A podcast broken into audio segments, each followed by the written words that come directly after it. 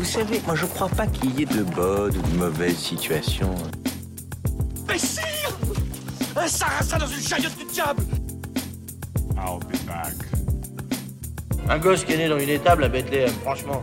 Tu crois que ça va changer la face du monde, quoi Bienvenue dans ce nouveau numéro de votre rendez-vous hebdomadaire consacré au cinéma. C'est l'instant ciné et comme chaque semaine on se retrouve pour parler de toute l'actu ciné avec 5 infos que j'ai soigneusement sélectionnées pour vous. Et en seconde partie d'émission, on revient sur un film à aller découvrir en ce moment dans les salles de cinéma. Alors sans plus attendre, c'est parti pour les actus.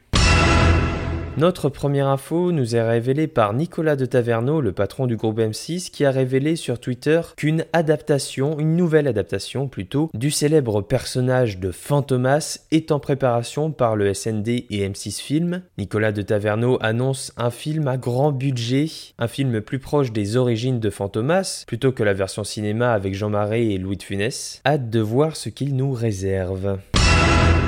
Deadline a annoncé cette semaine que une nouvelle adaptation du Magicien d'Oz est en préparation du côté des studios Disney et c'est Kenya Barris qui va réaliser ce remake. Kenya Barris c'est surtout un scénariste et c'est la première fois qu'il va réaliser un long métrage. Deadline toujours, le site américain nous apprend que Matt Reeves, le réalisateur de The Batman, a signé un contrat sur plusieurs années avec le groupe Warner Bros afin de développer euh, son univers au sein de la firme DC Comics. Ce que nous apprend le journaliste, c'est que les exécutifs de Warner Bros. auraient donné carte blanche à Matt Reeves. On sait qu'il a bien évidemment un The Batman 2 en préparation, mais aussi l'envie de développer deux séries TV, l'une centrée sur le personnage du pingouin, l'autre centrée sur la police de Gotham et l'asile d'Arkham. Bref, Matt Reeves veut étendre son univers et il a bien raison étant donné la qualité de son film The Batman. Et c'est le producteur Michael De Luca qui précise que le studio croit beaucoup en lui et lui donne carte blanche. Alors on a évidemment hâte de voir ce que Matt Reeves va nous concocter et ça fait plaisir de voir des grands groupes comme Warner qui ont justement confiance en un cinéaste étant donné que Warner a un peu de difficultés, je vous en avais déjà parlé il y a deux semaines, à s'organiser, à organiser leur univers DC Comics, ça fait plaisir de voir qu'ils cherchent comme ça à désigner des personnes qui pourront euh, peut-être façonner cet univers et ses arcs principaux.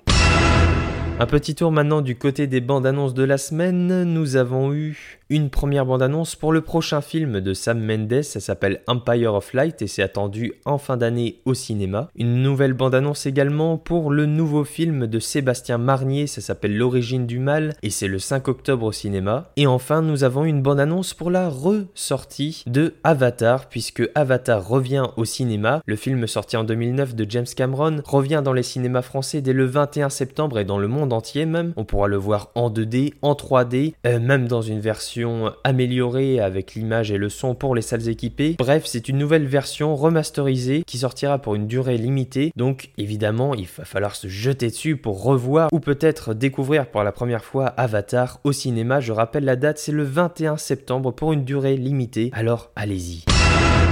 Et enfin, on termine ce tour des actualités de la semaine avec The Hollywood Reporter qui nous dit que des projections d'adieu ont eu lieu cette semaine chez Warner Bros. Des projections du film Bad Girl. C'est ce film avorté qui a fait sensation ces dernières semaines. Le film de Adil et Bilal, les deux réalisateurs belges, a bel et bien été annulé et donc une projection a eu lieu avec des membres de l'équipe et des exécutifs du studio. Le film va être soit mis définitivement au placard, soit détruit. C'est bien malheureux. Les deux réalisateurs ont donné une interview à Script et ont déclaré qu'ils avaient appris ça par coup de téléphone tout simplement et ils se sont immédiatement jetés sur le serveur pour pouvoir récupérer les images de leur film qui apparemment étaient loin d'être terminé, il manquait beaucoup d'effets spéciaux, il y avait encore énormément de travail et ils ont dit que dès qu'ils ont essayé de récupérer le film avec leur téléphone pour pouvoir peut-être filmer l'écran, filmer quelques images, filmer des moments de Michael Keaton en Batman qu'ils avaient quand même réussi à ramener, eh bien ils disaient que tout avait disparu immédiatement après leur coup de téléphone, ils ont aucun moyen de récupérer le film, ils n'ont absolument plus la main alors que c'est leur film, c'est bien triste à entendre, mais c'est la réalité justement dans les grands studios hollywoodiens. C'est que on a beau être réalisateur, le film ne nous appartient pas, il appartient aux grandes majeures hollywoodiennes, aux exécutifs, aux producteurs. Et donc, euh, bah, les deux réalisateurs se retrouvent euh, sans rien, leur bébé est parti, et ça me remplit de chagrin. Allez, passons maintenant à la recommandation ciné. Le film de la semaine est un film australien. C'est le retour du réalisateur phare George Miller avec à l'affiche Idris Elba et Tilda Swinton et ça s'appelle 3000 ans à t'attendre.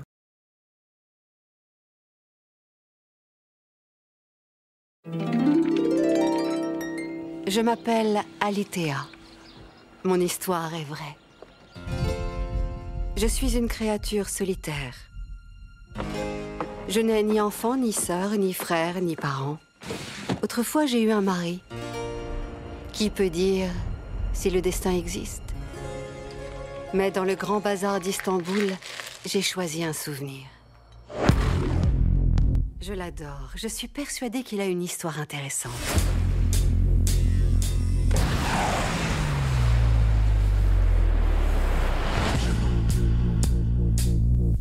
Souhaitez-vous que j'exauce? Qu'est-ce que votre cœur désire le plus? J'aurais une question. Que peut-on faire avec trois vœux? Vous verrez.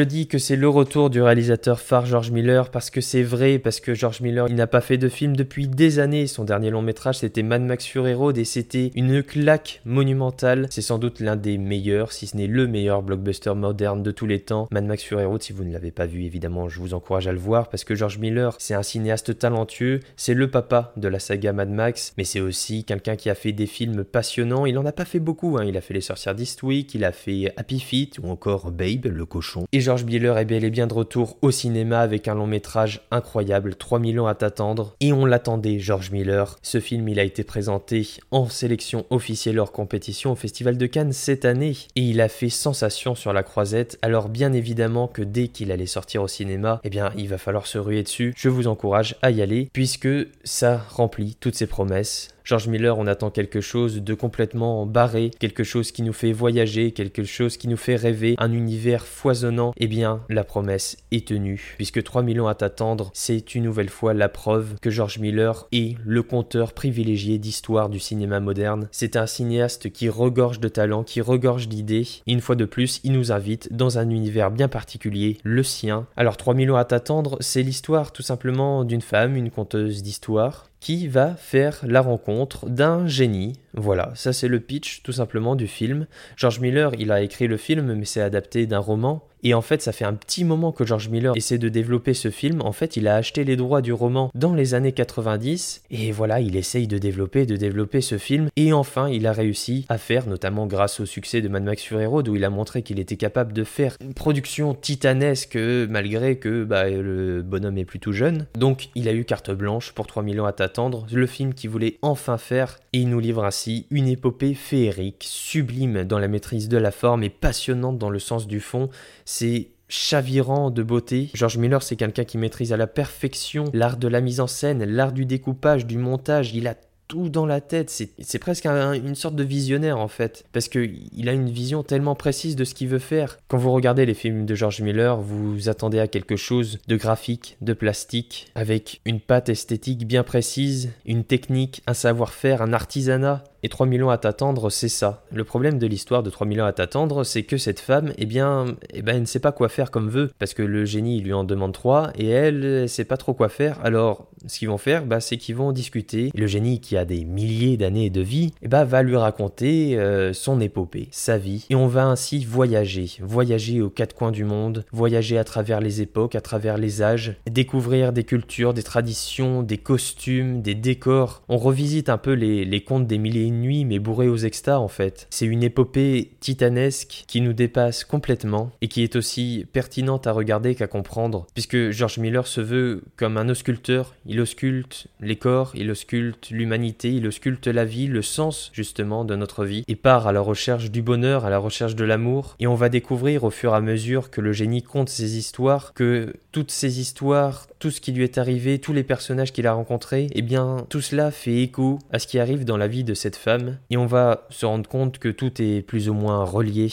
dans cette histoire et que George Miller nous dessine un puzzle bouleversant, parfois triste, parfois émouvant, parfois rempli de bonheur. Et en fait, c'est ça, c'est l'histoire d'une humanité, c'est l'histoire à travers cette épopée fantastique d'êtres humains, de sentiments. C'est peut-être l'un des films de George Miller les plus aboutis dans le sens où il semble avoir mis tout son univers, toutes ses tripes pour donner justement du corps, pour donner un sens et une morale magnifique à cette histoire. Alors si vous voulez voyager, si vous voulez rêver, si vous voulez découvrir des univers sublimes et plonger dans une histoire mémorable dont vous vous souviendrez très longtemps, je vous recommande vivement d'aller au cinéma pour découvrir le nouveau film de George Miller, 3000 ans à t'attendre.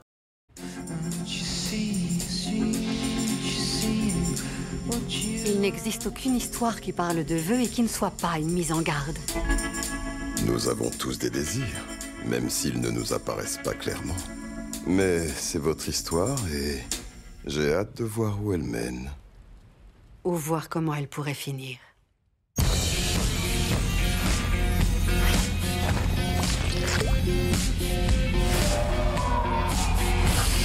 Bonsoir.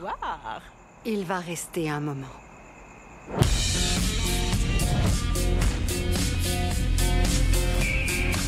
Je commence à faire le vœu de ne pas vous avoir rencontré. Ne dites pas ça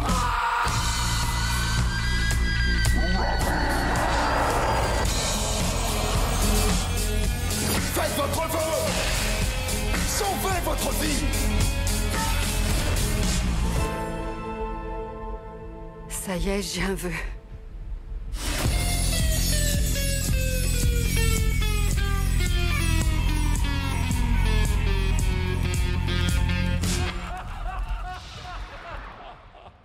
Voilà, c'est tout pour cette semaine. Je vous remercie d'avoir écouté cette émission. Vous pouvez bien évidemment vous abonner pour avoir directement chaque émission dès leur sortie. Vous pouvez bien sûr me suivre sur Twitter et Instagram pour être au courant des dernières actus cinématographiques à la mode. Je mets les liens comme d'habitude en description. Voilà, bonne fin de semaine, bon week-end, bonne rentrée si vous allez faire votre rentrée, bonnes vacances si vous êtes encore en vacances. Moi, je vous retrouve la semaine prochaine, c'est promis, pour un nouveau numéro de l'Instant Ciné. Plein de cinéma et plein d'actu. Alors, à la semaine prochaine. Ça dépasse tout ce que j'ai pu imaginer.